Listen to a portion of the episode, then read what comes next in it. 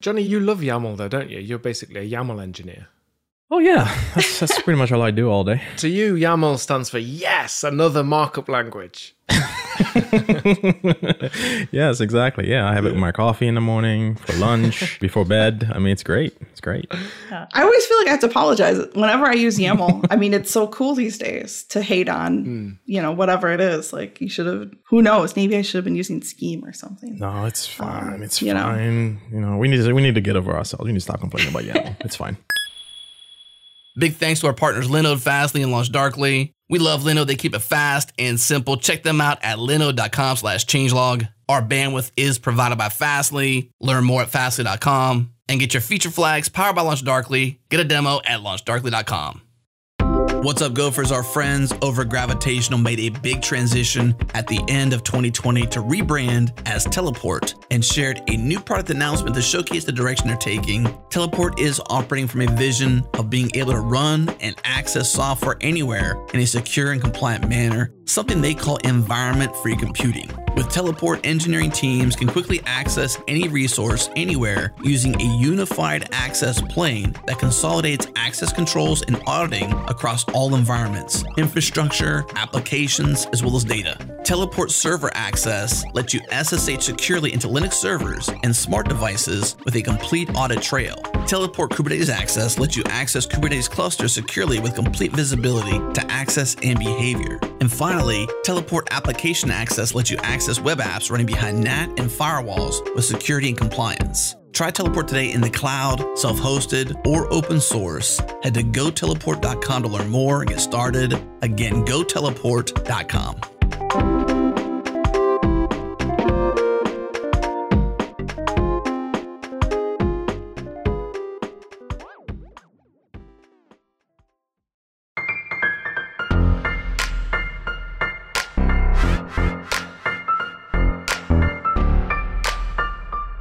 Let's do it. It's go time. Welcome to Go Time, your source for diverse discussions from around the Go community. Join 7,300 of your fellow Gophers and follow Go Time FM on Twitter. We post highlights from past episodes, links to interesting projects and repos, notifications for the live show, and of course, those oh so popular unpopular opinion polls. Once again, we are at Go Time FM. Follow along. Okay, let's get into it. Here we go.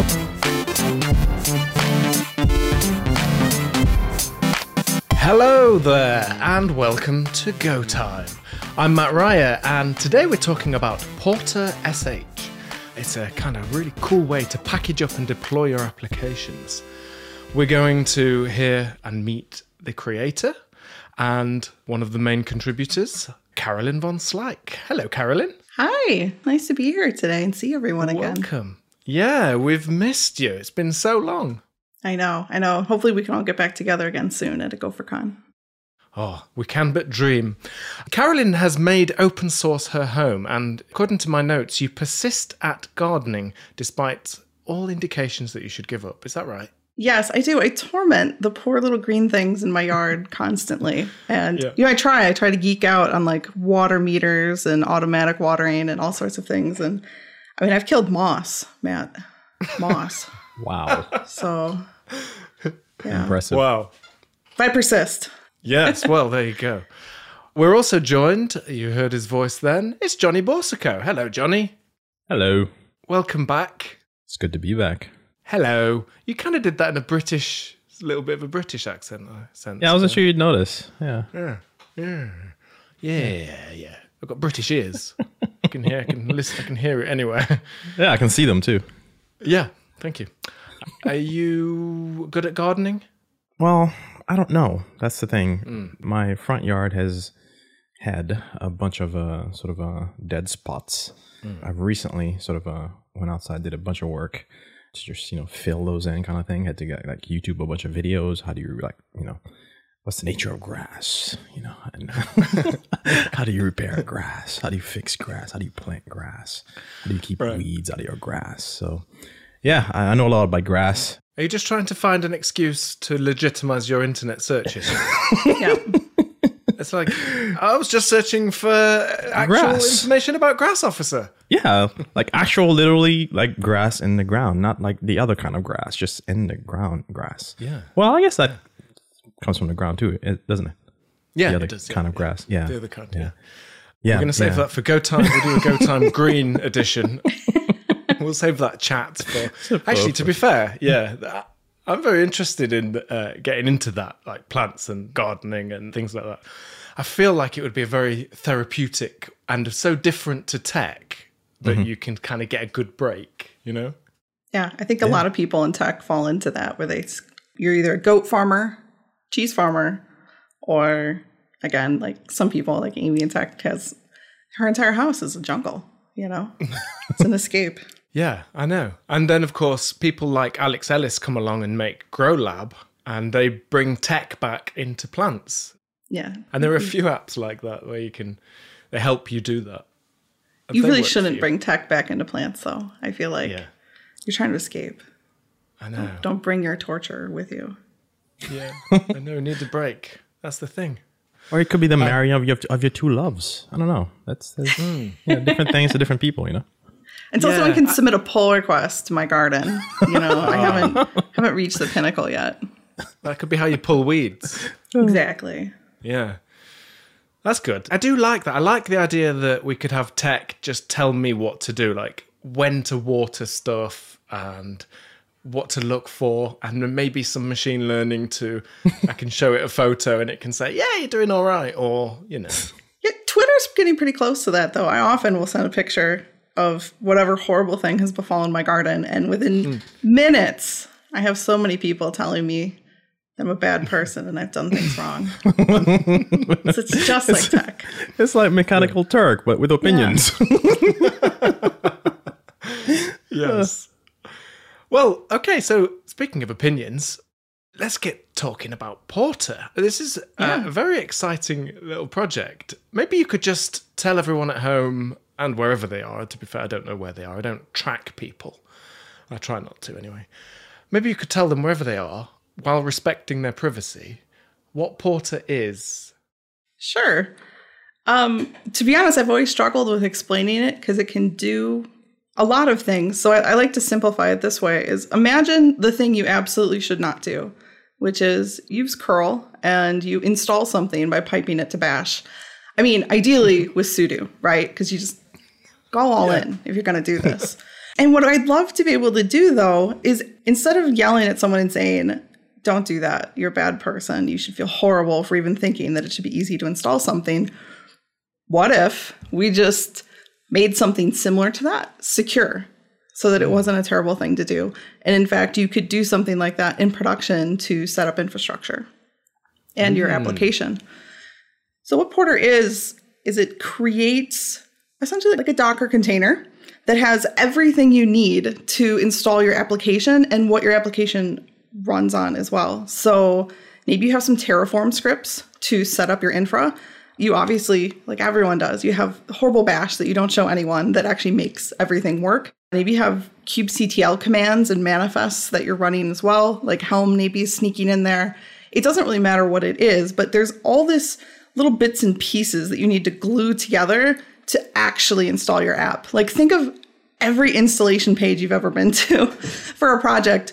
They kind of go skip over where you got a cluster from, how you set up DNS, Cloudflare, anything like that. And they just go, oh, just run this one simple command. And they've kind of like left you high and dry because there's really a lot more to it. So, what this lets us do is take all of that logic to actually deploy your app and ship it to customers, ship it, ship it to people so they can use it. Mm. And then you can just, you know, run a command like porter install, and you don't have to know very much in order to use it, you know. Yeah, I mean, that sounds great. So you can use that then to really deploy anything. And is this what you mean by it can sort of do lots of different things? Yeah. So we've deployed virtual machines to DigitalOcean, Kubeflow, and like ML pipelines to Azure. People are using it with AWS, with their Kubernetes clusters. It really doesn't matter like what buzzword you put inside of it. it can ship any buzzword. It's really useful like that. Oh, that'd be a great strap line for underneath the title on the website. we can ship any buzzword to any other buzzword. Not sure my PM would appreciate that, but luckily he's not here to censor me. So that's interesting then. You mentioned a PM. How did the project start and who's involved and sort of how does it run? That's really interesting. Yeah, It's open source, isn't it? It is. It is. It's all open source and was actually developed in open source collaboratively, collaboratively with other companies. So Microsoft, Pivotal, Datadog, Docker, and a couple other companies got together and said, we want to solve this problem of shipping not just an application, but the deployment logic along with it. And they came up with a specification called the Cloud Native Application Bundle specification. And I never want to say that again because it's too much. And they brought me in and my friend Jeremy Rickard to consult on it and give our opinions on how the spec is shaping up and could someone use it. And we just got nerd sniped, to be honest. Like I flew mm-hmm. in, I met them all, talked to them, and said, Well, I have this problem. But I felt like they defined a runtime that said this is how technically we're going to line up all the pieces, you know, put shell scripts in Docker, magic.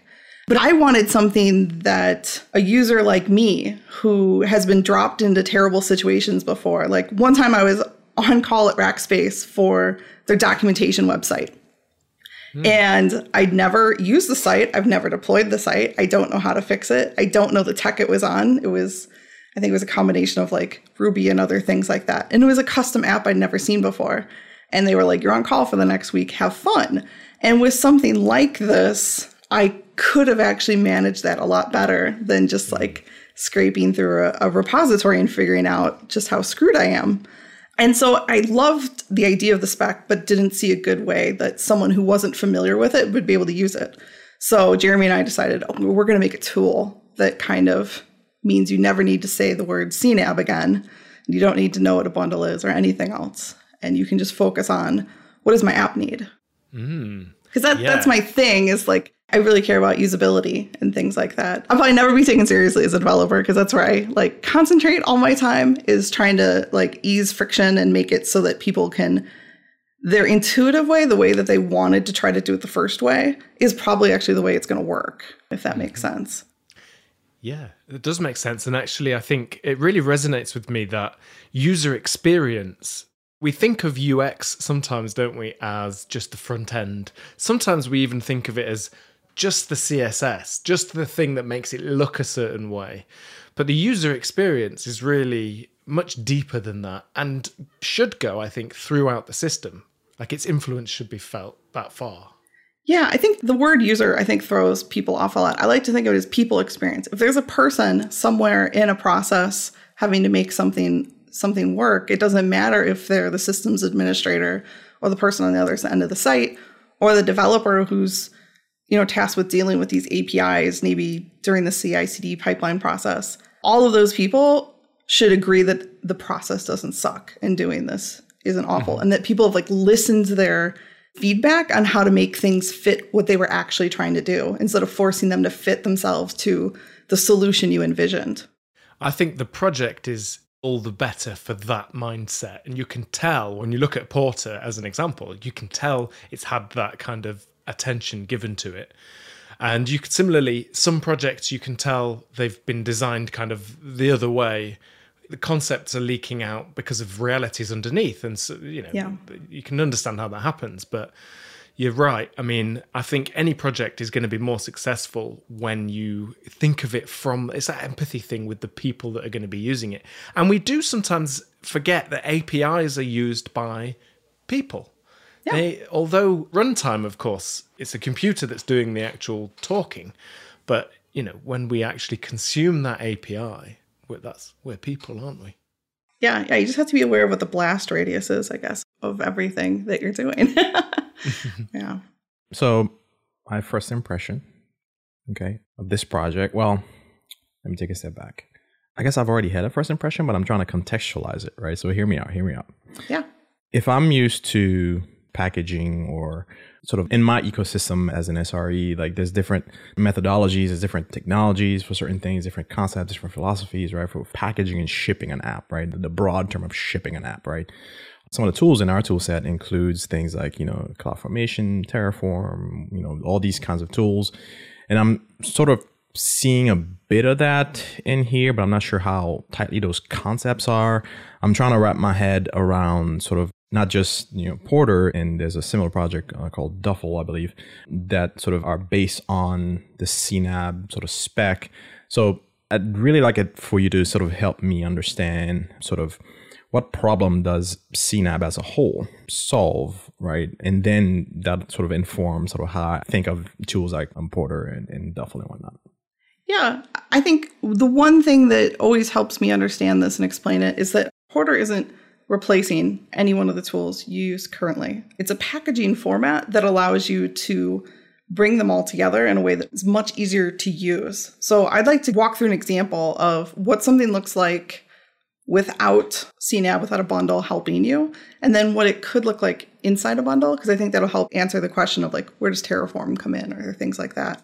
That sounds great. Could you just clear up what's CNAB, just for anybody unfamiliar? It's all right. Oh, sorry. Cloud Native Application Bundle. And it's the specification. Right. So that's the spec. Yeah. So we have a specification so that if you wanted to make your own, so for example, Datadog has their own tool similar to Porter that they use in house that's highly optimized for what they do. Mm. And the bundles that they create could be run by other tools that understand this specification as well. Um, and it just helps you avoid lock in, to be honest, and also customize it to what you're doing because there's no like one size fits all for some of these things. People have very, very specific CI CD pipelines. And if you can work with it, you know, you can make something a lot better, but still have it be usable. So I could pull in a bundle that maybe Microsoft or Google or someone else published, and I could still use it in my own pipeline. So let's say that I've come onto a new team and I need to be able to support this application. And so they go, okay, well, don't worry about it. We have, I hear this a lot, and like maybe you're really cooler than this, but like what I've seen at companies I've come onto is we have like a DevOps repo or maybe a directory inside their repository that has essentially like scripts and markdown files that describe how to support it, how to do new builds, how to cut releases, how to like push out hot fixes, all sorts of things. And so you're like, okay, first of all, I need to find this repo because you never know where it is. It's it's always somewhere, but it may not be in the obvious place. And then I need to clone it. Hopefully I have like credentials to actually clone that repo. I define that magic directory, right? That says this is how I should do all this. And then if I'm lucky, there's instructions. So let's go with the lucky path. They're like, you need to have installed on your computer Terraform this version. You also need to have kubectl this version and Helm this version. You also need to have, if you're really lucky, they tell you the credentials you need to access what all these are going to work with, like the destination cluster where you're deploying. And then they say, okay, now I want you to run Terraform apply. They may not tell you like how to use Terraform, so you just kind of have to know. and then the steps just keep going like that. You're like, okay, oh, well, actually, I needed these three environment variables set because they assumed I knew how Terraform was going to authenticate or how kubectl was going to work. Like, oh, I should have set the kubeconfig environment variable and the context should have been set to this if all that's mumbo jumbo, it doesn't matter. The idea is it is mumbo jumbo. You've got all these things that you need to keep in mind about the different tools. And sometimes when you have different tools, you have handoff points between those tools. So maybe I lay down the infrastructure first with Terraform or ensure it's in, in its proper state. And then out of it, I may get a database connection string or something like that. And I need to now get that into like a Helm variable. So I can use it in my chart when I deploy my software so my software can connect to the infrastructure that I've laid down. And so these, you end up usually with bash scripts that end up orchestrating laying some things down, maybe running some tests to make sure that DNS or something is actually resolving, and then scraping environment variables or getting things together so that you can pass information from one step to the next. And it's a lot to piece together. And even if there are scripts, you don't always know which scripts to run. Oftentimes, scripts are decomposed and a whole bunch of them. And then if you know, there's one magic script that handles maybe chaining them all together. And it can be very intimidating, especially if it's 2 a.m. and the first time you've ever seen this repo is because you just got paged. Right? That's like the terror. And like, that's what I've experienced personally. And someone did a ton of valuable work that like we don't want to throw away, we just want to build on. We want to build on these Terraform scripts, the Helm charts, all the bash scripts, because someone has figured out how this should work. But what we'd like to do is take that experience of piecing it all together and following documentation and knowing which scripts to run and bring it into a way that's consistent across tool chains and like environments. So I could change this whole thing to we store all of our software and their deployments in a Docker registry, like Docker Hub. Maybe we have something internally. So I could go there and just look at a single page and see this is all the things that I could deploy, right? I could deploy our team blog, I could deploy all of our cool microservices, things like that. And then with one command, I could say Porter explain, and I could give it the name of one of those bundles, like we'll just say WordPress for the moment. And it would tell me, great, WordPress needs a cube configuration file. And it could even have a note to say where you could find it. And it could say things like, here's how you can change, like customize the installation. You can set a title. You can change the admin password. You can seed it with a bunch of information from here. Install these six plugins by default. Things like that. And so I can read it and go, this is everything this bundle can do. And this is how I can change what it's going to do when I try to run it. And so then let's imagine like fast forward, I'm doing the 2 a.m. patch and I need to bump from WordPress 1.1 to 1.2. I could run Porter upgrade and then give it the new version I want. And it'd be able to reuse everything it had done previously, any parameters that had been customized, and then just change the version for me. And I didn't have to read extensive documentation. And once you've learned Porter, what's kind of neat is that if I go to another team in my company and they also happen to use Porter, that 2 a.m. hotfix looks the same. Even if one team uses Terraform and one team is actually Windows based and has PowerShell and Chocolatey and all sorts of other things involved, it doesn't matter. It's going to look the same because the tech stack and all those great scripts and tools and everything else are actually packed inside the bundle. I don't know if that helps I kind of like outline the differences Yes. of what it what it could do, but like Terraform doesn't go away and all the domain knowledge you have about working with these tools is just built on top of. Right. So if I understand this correctly, and great explanation by the way, that totally makes sense. If I understand what that gives me then is basically it takes sort of the the knowledge of how to use all the different pieces of the puzzle to bring something together and in what sequence right? And what information you're going to need for each piece of, of the puzzle right? And just basically just lay it, lays it all out for me. I can just run one command and it just takes care of everything for me in the right sequence and telling me what it's doing along the way. And if i need to understand what it's doing i can do a porter explain and it tells me exactly what makes up the bundle what each of them is going to need. What should I go find elsewhere? I assume. So if I need credentials for something, it's going to tell me, hey, this particular step requires these things. Make sure you have this and that uh, set up and whatnot. So is there sort of a is it designed to just do a full automation, just a full run through once you run the install, or could it like you know during the process sort of pause and says, hey, you need this information, I couldn't find it, or something like that? Is there any Yeah. interactivity? It it tells you up front everything you're going to need. So you won't be mm-hmm. surprised 30 minutes in that you need a GitHub token and then you're like, "Oh shoot, I don't have it." it gives you all that info of what you need up front and it also gives teams a way to store that securely. So you could have a team like HashiCorp Vault or pick a cloud, pick a vault, doesn't matter, right? You've got a mm-hmm. place where you can put your secrets and share it as a team. And then you can associate it and say that in the dev environment, we all use this set of credentials when we install things. So you don't have to run around and try to find all them yourself. Some things you don't reuse between people.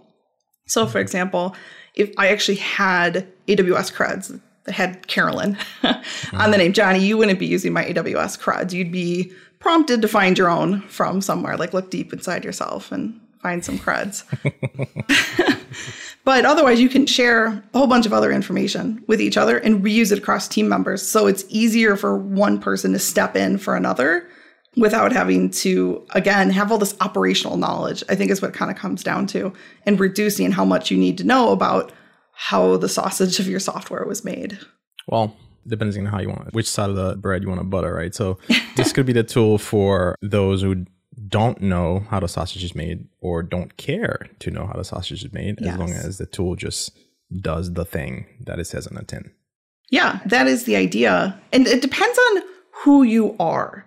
So let's say, for example, that I'm a megacorp and I have a super invasive IT who wants everyone to be the same and use the same tools and use the same version of the tools. And I want to know what is being used, for example, by everyone. They like this because there's things like supply chain security baked into this, where we're validating digests on everything, checking checksums, and ensuring that what we built in CI is what we're deploying in production. So they they care about that kind of stuff and being able to see what people are are doing and have way too much control. Like that's not like me personally at heart, but like I know that that's who uses it a lot. Um, what's kind of fun is for like small side projects. Is I don't know about you, but like I have big huge ideas and I'll like work on it for two weeks. And at, during those two weeks, I will understand how that cloud provider works and how their weird function as a service works and all sorts of things. And then six months later, when I haven't touched it, I don't remember how any of those things work. And to be honest, most of it has probably changed. And I definitely don't have the right version of whatever command line tools and libraries and things need to be installed on my dev machine because I probably wiped it since then. And what's kind of fun is that if you took advantage of the time when you understood it to put it inside of a bundle, like automate whatever you needed to do, say deploy a function as a service, put it in your bundle. And now, six months later, I can have total amnesia, have no idea how this works, and still run an install or an upgrade or incrementally work on the code and have completely forgotten how the actual infrastructure works underneath it. Which, you know, maybe shame on me for not always remembering these things, but, you know, side projects being what they are, it's actually incredibly helpful for me to not lose like progress every single time because I've got to get back up to speed on like how everything was actually put together.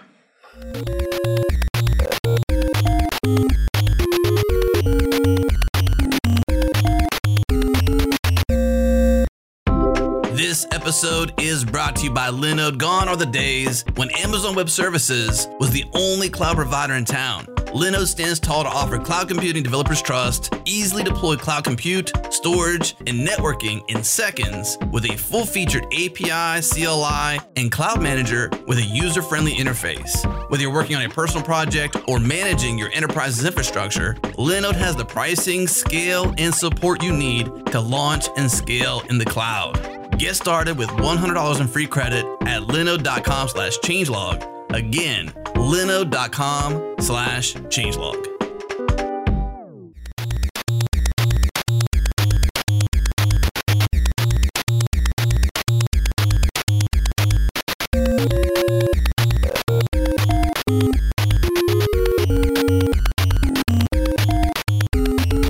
For me, even if I'm using the exact same technology with the exact same versions and everything, sometimes they'll just be like, oh, there is a secret. There's a secret that I have to have or it doesn't work. Yeah. And if it is a side project or if it's quite a young project, sometimes you won't have done, like, you wouldn't have hardened that experience. If the secret's missing, you might just be getting a panic somewhere. You might just have strange behavior.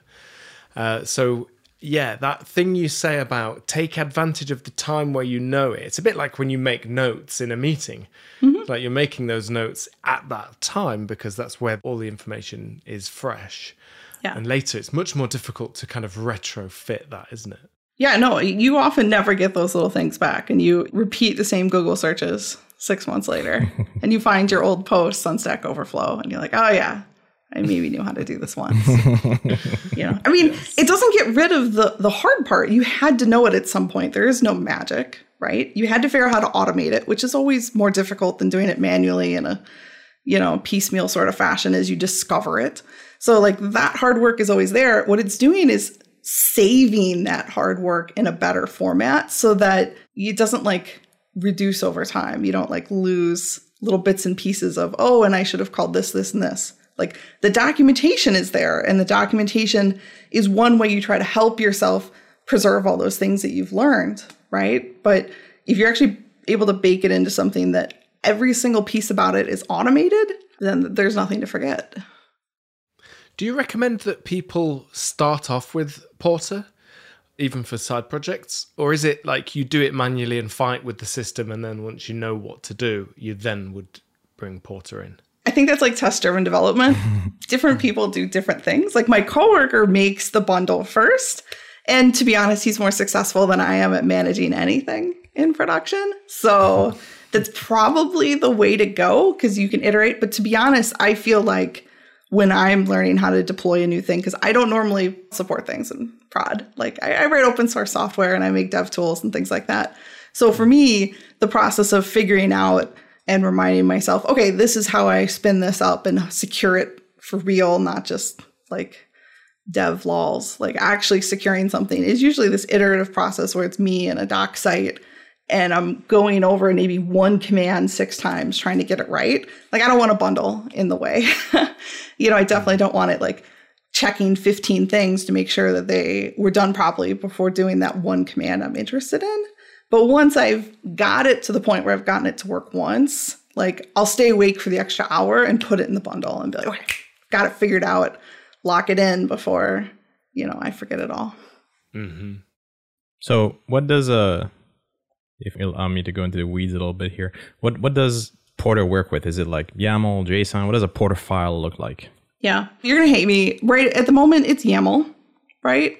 I've had so many requests to have it be more programmable so that you could put your own language in front of it. Like Lua was one that people were kind of interested in. There's there's a couple other different things that people wanted to program it in. But we had to be realistic based on how many people were working on it. This is Carolyn waving her hand right now. You can't see this on the podcast, but like this is the person who's writing it and supporting it. And so I had to focus on what would get most people working and successful. And then those really motivated people who love Lua or various things like that, maybe they would contribute instead some of the hooks and things. And I've had a lot of contributions that way of design ideas so that I'm able to put in the groundwork for where someone could contribute these things later and not have it be like a massive rewrite on my part. So, where I can, I get a ton of feedback from people who really care about this and I make sure that if they had time later, they could come in and add a plugin or or something like that to make it automatable. Hmm.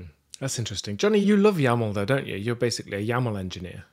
Oh yeah, that's that's pretty much all I do all day. Yeah, just to you, YAML stands for yes, another markup language. yes, exactly. Yeah, I have it with my coffee in the morning for lunch, before bed. I mean, it's great. It's great. Yeah. I always feel like I have to apologize whenever I use YAML. I mean, it's so cool these days to hate on, you know, whatever it is. Like you should have who knows? Maybe I should have been using Scheme or something. No, it's fine. Um, it's you fine. Know. You know, we need to we need to get over ourselves. We need to stop complaining about YAML. it's fine. I'm more excited that it works. But yeah, it does. right. It works and it works with YAML. To be honest, it's a very pragmatic choice. That though, if you're talking about meeting people where they already are, right. uh, I can see why YAML actually is the choice that should have been made.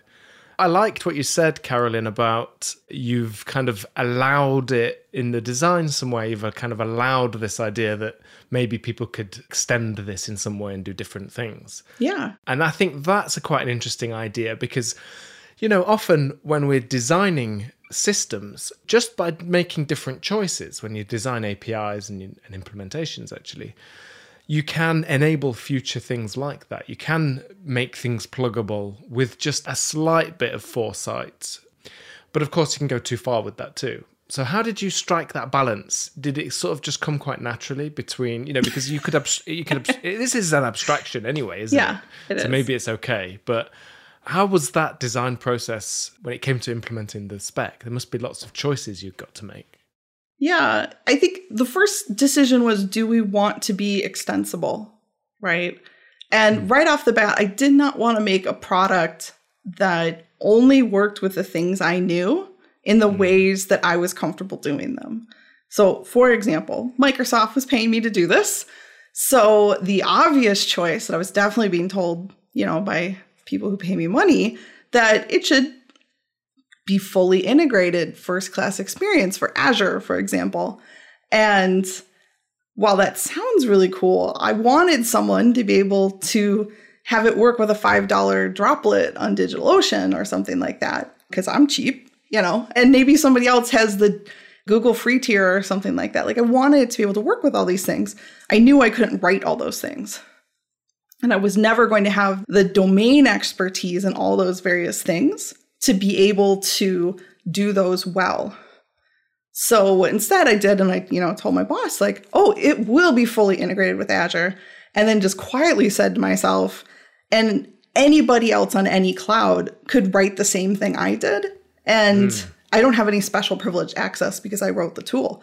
Everything goes through the plugin system. Everything goes through the mix-in system for authoring. So everyone's on equal footing, regardless of what mm-hmm. you wanted to integrate with the tool. Right. So that design is dog fooded by you first. Yeah and that you know it's got a good chance then of also working. I think that's a, a, great approach. I like the fact that you sort of have small print when you're talking to your manager as well.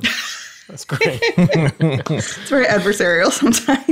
No, no, it's just there's always a difference between, especially in open source. Like if you're being paid to do open source, there's always this internal friction of they're paying you to solve some problem with their cloud that if you follow the dots long enough goes back to your salary and justifies paying someone to work in open source to begin with, right? And that's not evil, okay? Like we need that to support open source. But as an open source maintainer, you always have to be juggling what's the best thing for the community? What's the best thing for this project long term? And how can I satisfy both of these forces, which are very legitimate on either end? It's just somebody has to be making these priorities. Now, I have a PM on my project, it's Ralph Squillace, and he works at Microsoft, and he's able to give me all sorts of information about what Microsoft needs. So I need to be doing my own PM work where I'm talking to like end users who don't work at any vendor, right? I need to be talking to the person who submitted me a bug report and asked for something really weird, and I have no idea what they're doing or why. And I need to piece together and figure out as a whole what the community is doing. Because in open source, you don't usually have this like nice, orderly like feedback process. You've got to like go out to the people and like really tease out what they're doing and how they're using things. So you kind of have to be your own PM, I guess, and then mm. Be really good at justifying still doing those things to your boss. yeah.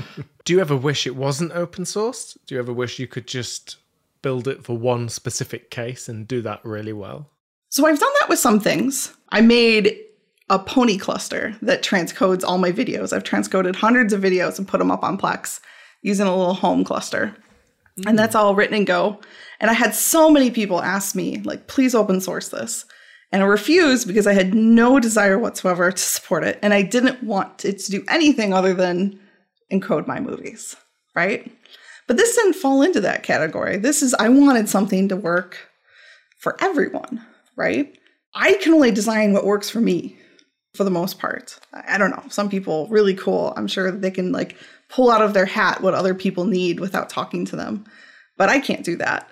So by making it open source, I kind of like put a lemonade stand out on the driveway and I'm like, come to me and tell me like how you want it to work. What do you need? What are you doing with it? so that I could evolve a design that didn't just work for me. Like I can code so much more quickly if it wasn't open source. And it is frustrating because you're like, I could have finished this thing two years ago.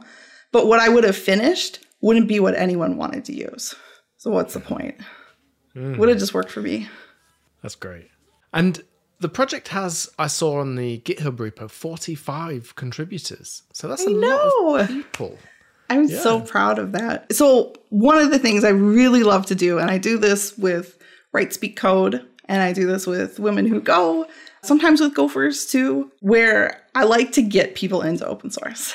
I like to have, be a main. That's the funnest thing about being a maintainer. Just like I want to be a manager so I can hire people, I want to be an open source maintainer so I can bring people in and help them have that first project that lets them safely learn Go or how to do, you know, pull requests and Git or learn cloud native things like Docker and Kubernetes.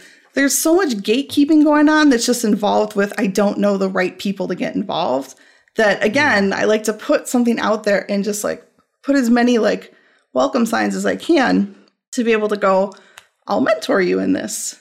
we have a Go CLI, which is one of the easiest things to get started with in Go and in open source projects because it's usually small scope, very straightforward, and it doesn't interconnect with a lot of other things. Hmm. And so people have responded to that. They've taken me up on that offer and helped out with a whole bunch of things. It's kind of funny. Porter actually has more regular contributors from the community than from any one vendor or like a big company like Microsoft. It's mostly an end user community project. Mm. And so, of course, the companies, and particularly your company, benefits from all those contributions as well. And that must help your, when you come to sell internally that this is how we're doing it, that must help your storytelling, doesn't it? I think so. I mean, there's always a learning period for a new contributor. It depends on where they're starting from, where you're putting more into them than honestly you're getting back into the project. And we have to just acknowledge that's going to happen and then maybe be realistic with how much time you have to give people. But maybe it's three PRs or five PRs, or maybe it's just one. It depends on the contributor where you're putting more in and you're mentoring them and you're trying to help them get excited and you want them to have a good experience. But eventually, you're not actually giving as much and you're getting a steady stream of pull requests and fixes. So I've had a mm. couple wonderful people like Thorsten Hans, who has been contributing to my project enough that he's able to help us tackle V1 milestone issues. And these are things that make or break whether or not we're going to ship this summer, for example. Mm. And he's knocking them out of the park, and I'm really excited. So, you know, there was a little bit of time where you're like, will they stick with it? Will they keep doing this? And now they're like, yes, they're here every week giving me new things to review. And I didn't need to make it happen. I just had to lay it out and go, this is what it should look like. And you, put like a message in the bottle in your backlog, and someone picks it up. And that's really great. Mm. Nice one. Sounds like a great project for people to anyone interested in getting involved. I feel like they ought to head over because not all open source projects are that welcoming to people new. So I think that's great. Yeah, I would love anyone who's interested. It's porter.sh slash contribute. And that'll walk you through what are the types of things you could do on the project and how to get started. There's a tutorial that'll walk you through making your first change to Porter so you can understand it. And there's little tutorials that'll explain what a bundle is because I've been talking very fast and very excitedly, and maybe none of it made sense. But there's things on the website that kind of lead you through what this works at at a pace that you're comfortable with. I'd love it if people were interested in contributing. And like I said, it's good for people who don't know Go too. Like you can learn Go and do this at the same time.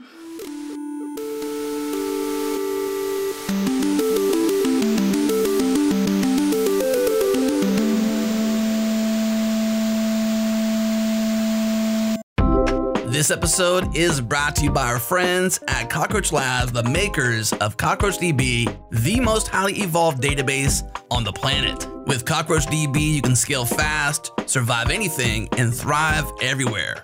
It's open source, Postgres wire compatible, and Kubernetes friendly, which means you can launch and run it anywhere. For those who need more, you can build and scale fast with Cockroach Cloud, which is CockroachDB hosted as a service. It's the simplest way to deploy CockroachDB and is available instantly on AWS and Google Cloud.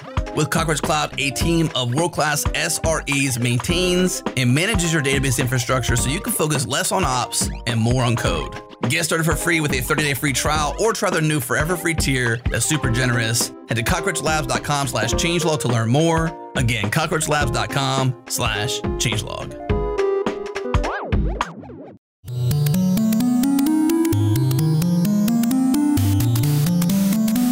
Well, we should talk a bit about Go, I suppose. This is, uh, after all, a Go podcast. What was behind the decision to use Go? Was it just sort of a default? It's almost like the default language now for these types of tools, but what was it in particular for you that made you excited about using Go for this? So what drew me into Go for my very first project and what I'm still using it for, you know, year after year is to make a single binary that I can distribute on any platform and have them run my command line tool. That is so valuable to me again because of the user experience. I'm not asking them to first install Python before you can install my CLI or something like that. Like not knocking Python, but downloading a binary is a lot less of an ask for people, especially if you're asking them to juggle versions and things like this. Like Go solves that problem really well. Yeah. Yeah, we won. We won that that that game, that battle. Yeah, Definitely. Yeah, I think I can say that. Yeah, we won that one. it doesn't hurt that you know the docker libraries for example uh, porter is just right up there intermeshed with docker uh, and all of that is written in go so you kind of get like first class library support as opposed to eventual translations to other languages that's usually the second reason why i pick it for even for backend things Right. And so I wonder then, since it interacts with other tools, does it do that just by treating them as external commands through the command line? Or do some of those mix-ins have, like, they import the packages properly and it's kind of a much tighter integration in that sense? it depends on what it is i'm integrating with and who i expect to do the integration so ah, Interesting. my integration with Docker, for example, is written by myself and it's maintained by other maintainers of Porter. If someone else wants to contribute to the project, that really isn't where they're contributing. It's kind of code that you write once and it kind of just sits there and gently settles like a foundation. Whereas other things like plugins or mix-ins, mix-ins is I've said this a couple times, I apologize. It allows you to quickly use an existing tool like Terraform or any of your cloud providers command line tool like gcloud or AWS or Azure inside your bundle with a lot less work. Like it just does a lot of the plumbing for you by default. Yeah. And for those, I expected anyone to want to be able to write them. You know, so a mixin can actually be written in any language. You just need to compile it to something that's executable and can talk over standard in and standard out. So I wanted the barrier to entry to be extremely low for that. I mean, I know some things are super cool, like gRPC. Like, oh my gosh, like I should have written in that. Everyone tells me that. But I didn't want to prevent someone who's more comfortable using other languages, or to be honest, like who wasn't keen on trying to figure out what gRPC is, um, to still be able to work with us. It didn't need to be that complicated, basically. Plugins, not written by as many people. It's just not as common to want to integrate Porter with a different storage backend, for example. There's only so many.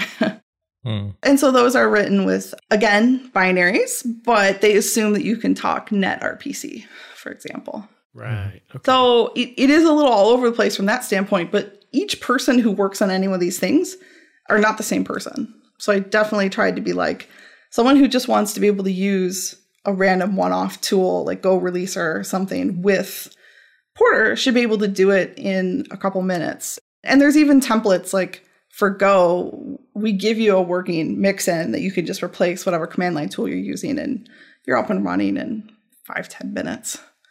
Um, but they're probably never going to write a plugin. So it's okay that they're different architectures. Yeah, I think that's very interesting. A lot of people, I imagine, would want the tech stack to be consistent and try and then corral everyone into that rather Yeah. than this somewhat more flexible approach. I have a project that kind of takes the same approach. Um, and similarly, like with gRPC, I wanted to try and write a plugin for gRPC once. In order to do that, you have to know how to do it because Yeah. the actual tool sends you a gRPC like protobuf package through standard in. So so you know, you really have to be in that world to take part in that and it is non-trivial. Is are mix-ins just like JSON lines through standard in and standard out? How do they actually communicate in and out? Yeah. Yeah. Okay. So you're more hate. It's more YAML because I want it to look like if we looked at a Porter YAML file, okay, it's in YAML and it has steps that say Terraform is going to do this little blurb of logic. And then we're going to run a magical bash script that has a bit of glue. And then we're going to call off to kubectl or some other tool, maybe gcloud or AWS, right? And I wanted the Mixin author to be able to look at that file and get input that looked like that file. So they didn't have to translate it into something else. Whatever they saw in that file is what they were going to get is, uh, you know, standard in, essentially. And then they execute whatever that command is. So if we were trying to do a Terraform apply, they would essentially go, this is the YAML, and that translates to a command using the Terraform CLI that says apply. Nice. I really like that actually. You know, that's another thing I think that speaks to your focus on the user experience. It's like this is familiar now because you've seen it in the Porter file, and now you're writing a mix in. You look, you get the same thing. And honestly, like little things like that that just reduce that cognitive load, I think really help projects like this. Nice one. Yeah, I can't stress enough. And it doesn't matter if you're writing a command line tool, you're working with an API, or you're just talking about the general behavior of a system. If there's some existing analog or something that your user has already learned, like take advantage of that. Build on top of it. Have them only learn one thing or come to your platform and already be 90% of the way there because you're building on concepts, behaviors, or syntax languages that they already knew. I mean, make them come on your platform and feel like I've got this from the start. You never want to be bragging about like, you know, the slow on ramp to learning your tool or something like that. It's not a badge of honor for sure. Yeah, you don't want Porter ML when you when you've got YAML. Yeah. that also, I think, applies wide, more, in more widely to Go. When you think about interfaces in the standard library, if there are concepts that have been modeled already like that, that people are familiar with, even if it doesn't quite do exactly the thing you want, it's worth trying to see if you can use those types. Some of them are, are really kind of no brainers, but anytime I think you can be self familiar, self similar, and familiar for people, I think is a great goal. Even in this case, like you end up with slightly different tech for the way mixins and plugins work. It's completely justified when you think about the audience, and I think that is important. I, I, noticed you said that you you said you're kind of leading towards a version one release.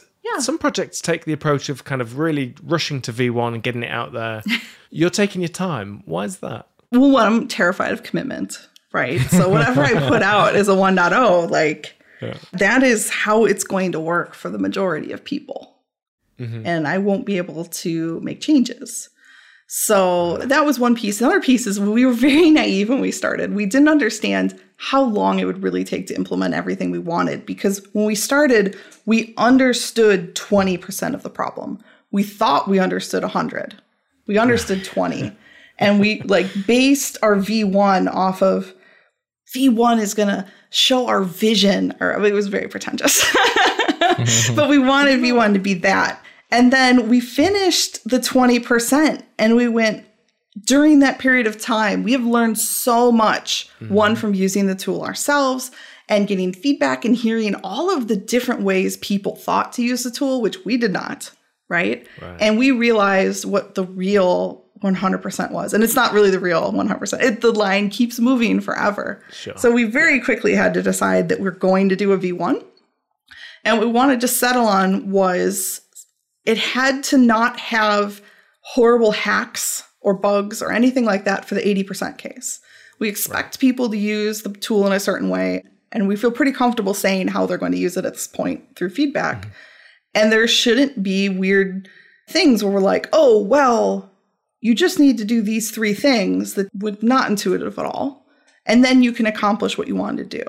But if eight out of 10 people wanted to do that thing, it needs to be in the V1. It needs to actually just support that for the most mm-hmm. part. And then any, you know, awkward bugs that have been lingering, we'd like to clean those up so that you could have something stable. Like people are using it in production right now. They just stick on the same version, you know, and know what bugs to avoid. But that's not really great. So that's kind of our goal for for V1. I don't think I've ever released a V1, to be honest. I've always worked on something post V1 or so early it stayed on like 0.1.0 for three years. So mm-hmm. it's all kind of new to me. I don't know if you have different ideas about what a V1 should be. Well, I tell you, I love the fact that you care enough not to just do a V1 too soon. Like, one thing people need from these tools is stability. And a bit like how Go has the backwards compatibility promise, tools like this that do that as well mean that you can rely on them and you can build them into your production workflows. And I think That's very important. So that was kind of great to hear that.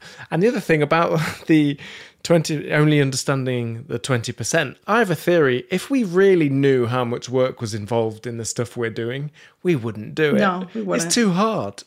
you need to have some level of ignorance, sort of ignorance driven development where we're like, yeah, it's just this small thing that we're going to do and that's it. We're done.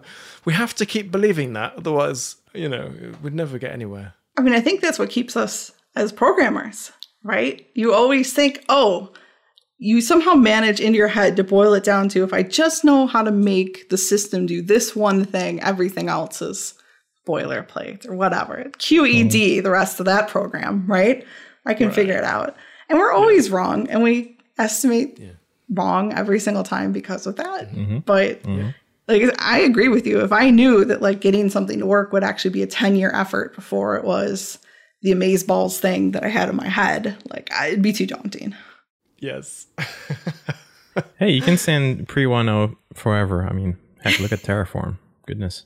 so many still not companies though really push for 1.0 they're very concerned in government hmm. and on other applications they want to see some assurance that one some level of quality control has happened and there's not bugs lurking for them and two that we actually think it is good for being in production and we'll stand behind it. And no matter what i told people they didn't want to see a beta or a you know a zero major you know on it. It was like a an adoption blocker literally for people which is why we're pushing towards this faster. Hmm. Hmm. Yeah, it's a tough balance to strike, I guess, there. Well, it's that time again, everybody. It's time for Unpopular Opinions. I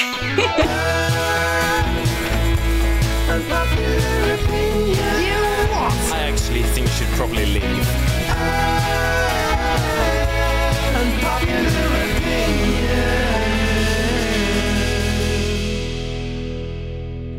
Okay, Carolyn, do you have an unpopular opinion for us? i do i do so being vague up front i think new contributors have a superpower that maintainers will never have for a project hmm, Interesting. And yeah, digging into that a little bit, hmm. think of the person who comes up to your project and tells you that it's wrong, it's not solving the same problem, or they don't get it. Like, just like Johnny giving me a little bit of grief at the beginning of the show, because even though I earnestly tried to describe what Porter did, I missed connecting with him, right? And as a maintainer, oftentimes when you get this feedback, your first instinct is to be very defensive and go, oh, it's Johnny's fault.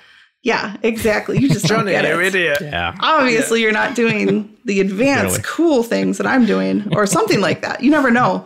But actually, as a maintainer, if you take every single one of those as the honest to goodness truth that you failed to communicate with that person, example being, I have a, a new user guide, a quick start that gets them up and running.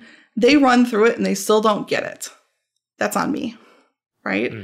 My landing page, someone comes to it, they read about Porter or anything, you know, and they go, when when I use it. These are feedback that you can take and go, this is what I was missing. And you'll never see that as a maintainer. If you wrote it or you've been working for it a long time, if you're like neck deep in that project, you will never have this perspective ever.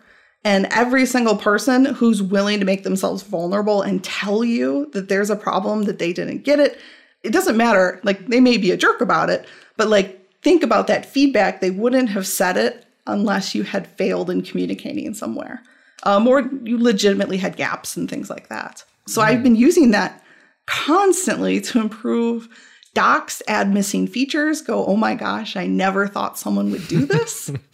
And Yeah. if I had the same five contributors to my project day in, day out for three years, would we have been more productive? Yes. Would we have gotten our mental model from this is the 20% we need to do to the 100% to understand like what really is there and what we should have been doing and saying and communicating? We never would have gotten that. Those new contributors are like your project's lifeblood, and you need it not just the first year, but every year for your project to understand where you could be doing better. Oh, you make a great case. It's a difficult one to argue uh, Yeah. I mean, what we do is we test these on our GoTime FM Twitter account. So mm. at some point we will check. But yeah, I mean, it is a great point. And I must say, the documentation on the Porter website is kind of surprisingly good for an Thank open source project. Yeah. Like you can tell this has been a focus. I mean, it's not just like that it's got everything you need. It's sort of like it looks good. You know, it feels like very friendly when you're there. It Oh. encourages contribution. It's like, yeah, like like now I'm curious. I'm like, hey, I want to know more about this. How can I contribute something? All right. Yeah, contributing is like the number three link uh, in the site nav. So it's like is like a first class concern, isn't it? Here. I mean, especially in an open source project, you really want people to interact with you. That's the only way you know what's going on in your community. There's no tracking in Porter or any most open source projects. Like, you don't know who's using it, they don't know what features that they use, you don't know if it's successful, if there's errors happening. There's a whole bunch of information that if you're respecting people's privacy, you have no access to. And so you really want that open communication in whatever medium someone wants to chat with you, whether it's GitHub issues or a mailing list or if they're Brave, Slack, you know. So, would you be open to having something that anonymously collected some usage metrics to know what the most used aspects of Porter are? I'm a tinfoil hat user. Like I would never turn. I work at Microsoft and I don't share anonymous information about like my Windows computer, so I personally wouldn't feel comfortable about that. And I'm not sure that there aren't other ways that we could get high quality information by doing usability studies, having people sit down and watch them use the project. Every time I do a workshop, for example, we always have an extra person or two who's in the back who's just watching where the stumbling points are, where people have hmm. trouble keeping track of what questions are being asked.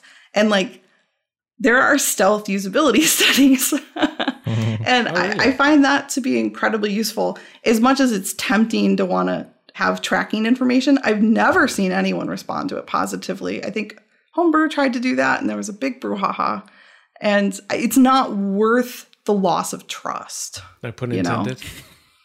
especially for a tool that deals with credentials. Like Porter, at some point, transiently does have Azure credentials or Google credentials or AWS credentials, you know, in memory as it's doing certain things. It's necessary to order, you know, to install things. And any sort of tracking or phone home, like I can't imagine that being okay. Very cool. These stealth usability tests that you Yeah. do, you don't like sneak into people's houses and that, do you?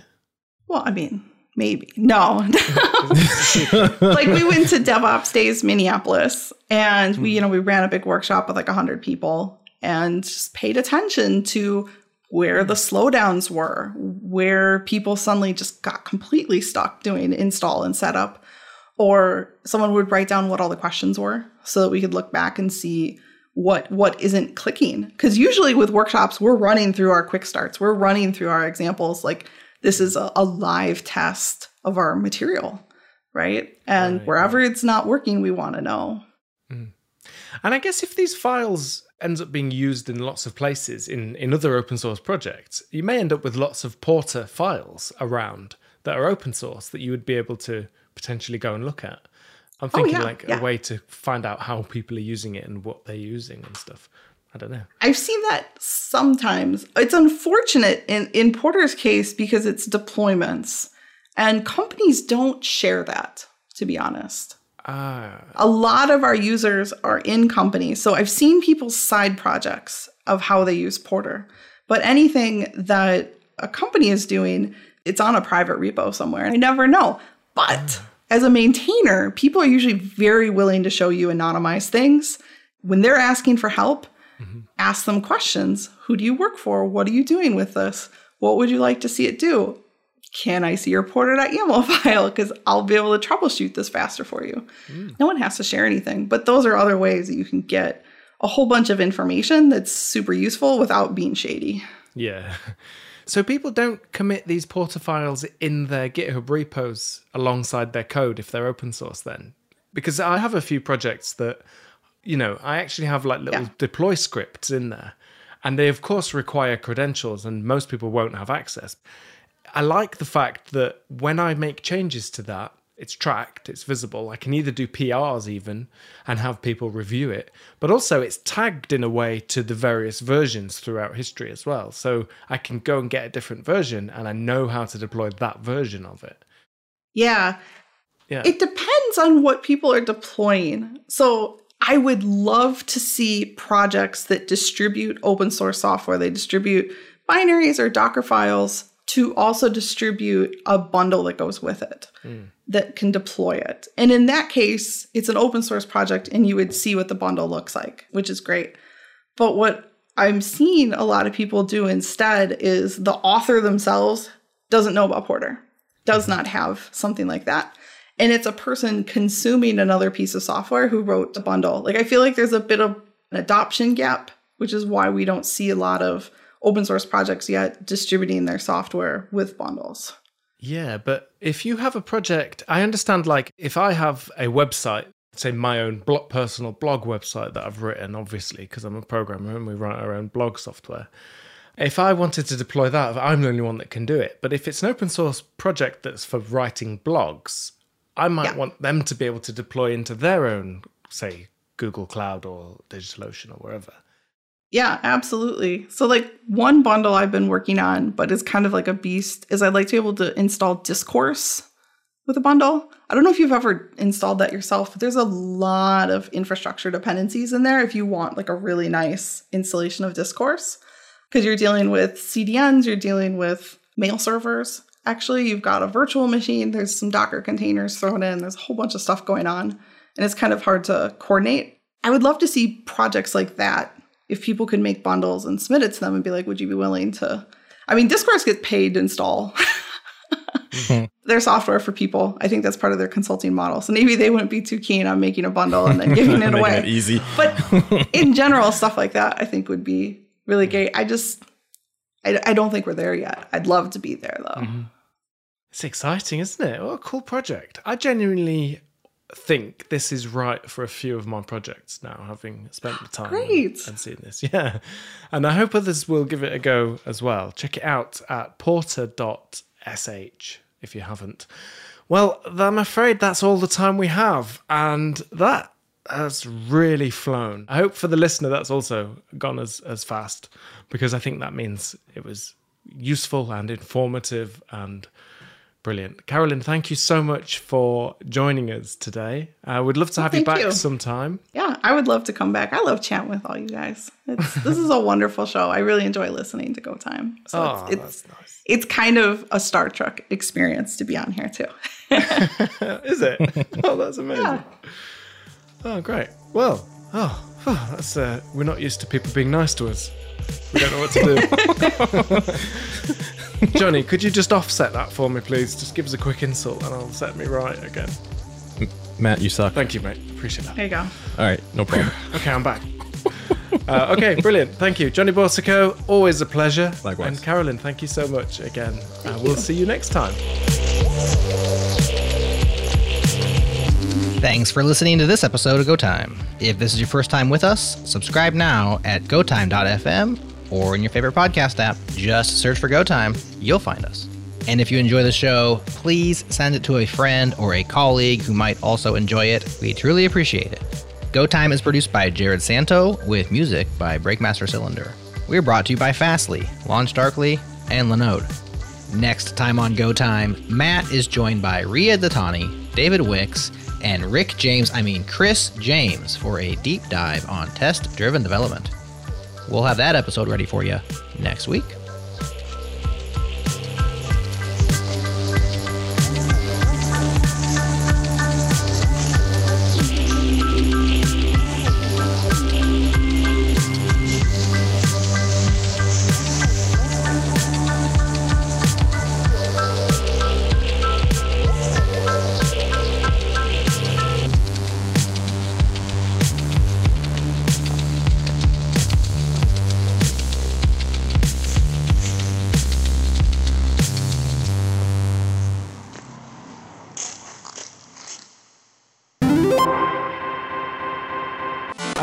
Cool project. Thanks. It is. I'm terrible at selling anything, you know? I'm always like, you do you, whatever makes sense. And then I forget to actually explain when it would make sense. Yeah, no. I think No, I this think looks you're great. really interesting. Um, it's, I mean, from from my from my viewpoint, this is uh, like I was aware of CNAB and and but I was like trying to place it and then Mhm. like having like concrete implementations of the spec. I think I'm like, oh, okay, now I, I get the why of this, right? And, oh, that's great. and I think this has definitely helped me. Now I have on my to do list to check this out and also see if uh, there are some ways I could help make the make the project better in some way. Looking forward to diving in. Oh my goodness. I'd probably swoon if I saw a PR from you. So just saying. I would. Can you send it? Send me a link. I'd also swoon. Three swoons for the price of one, Johnny. it's a lot of swooning. I'll faint. I'll faint like that, like a proper olden days person. a lot of oh. swooning over some text, but okay. Yeah. yeah. Brilliant.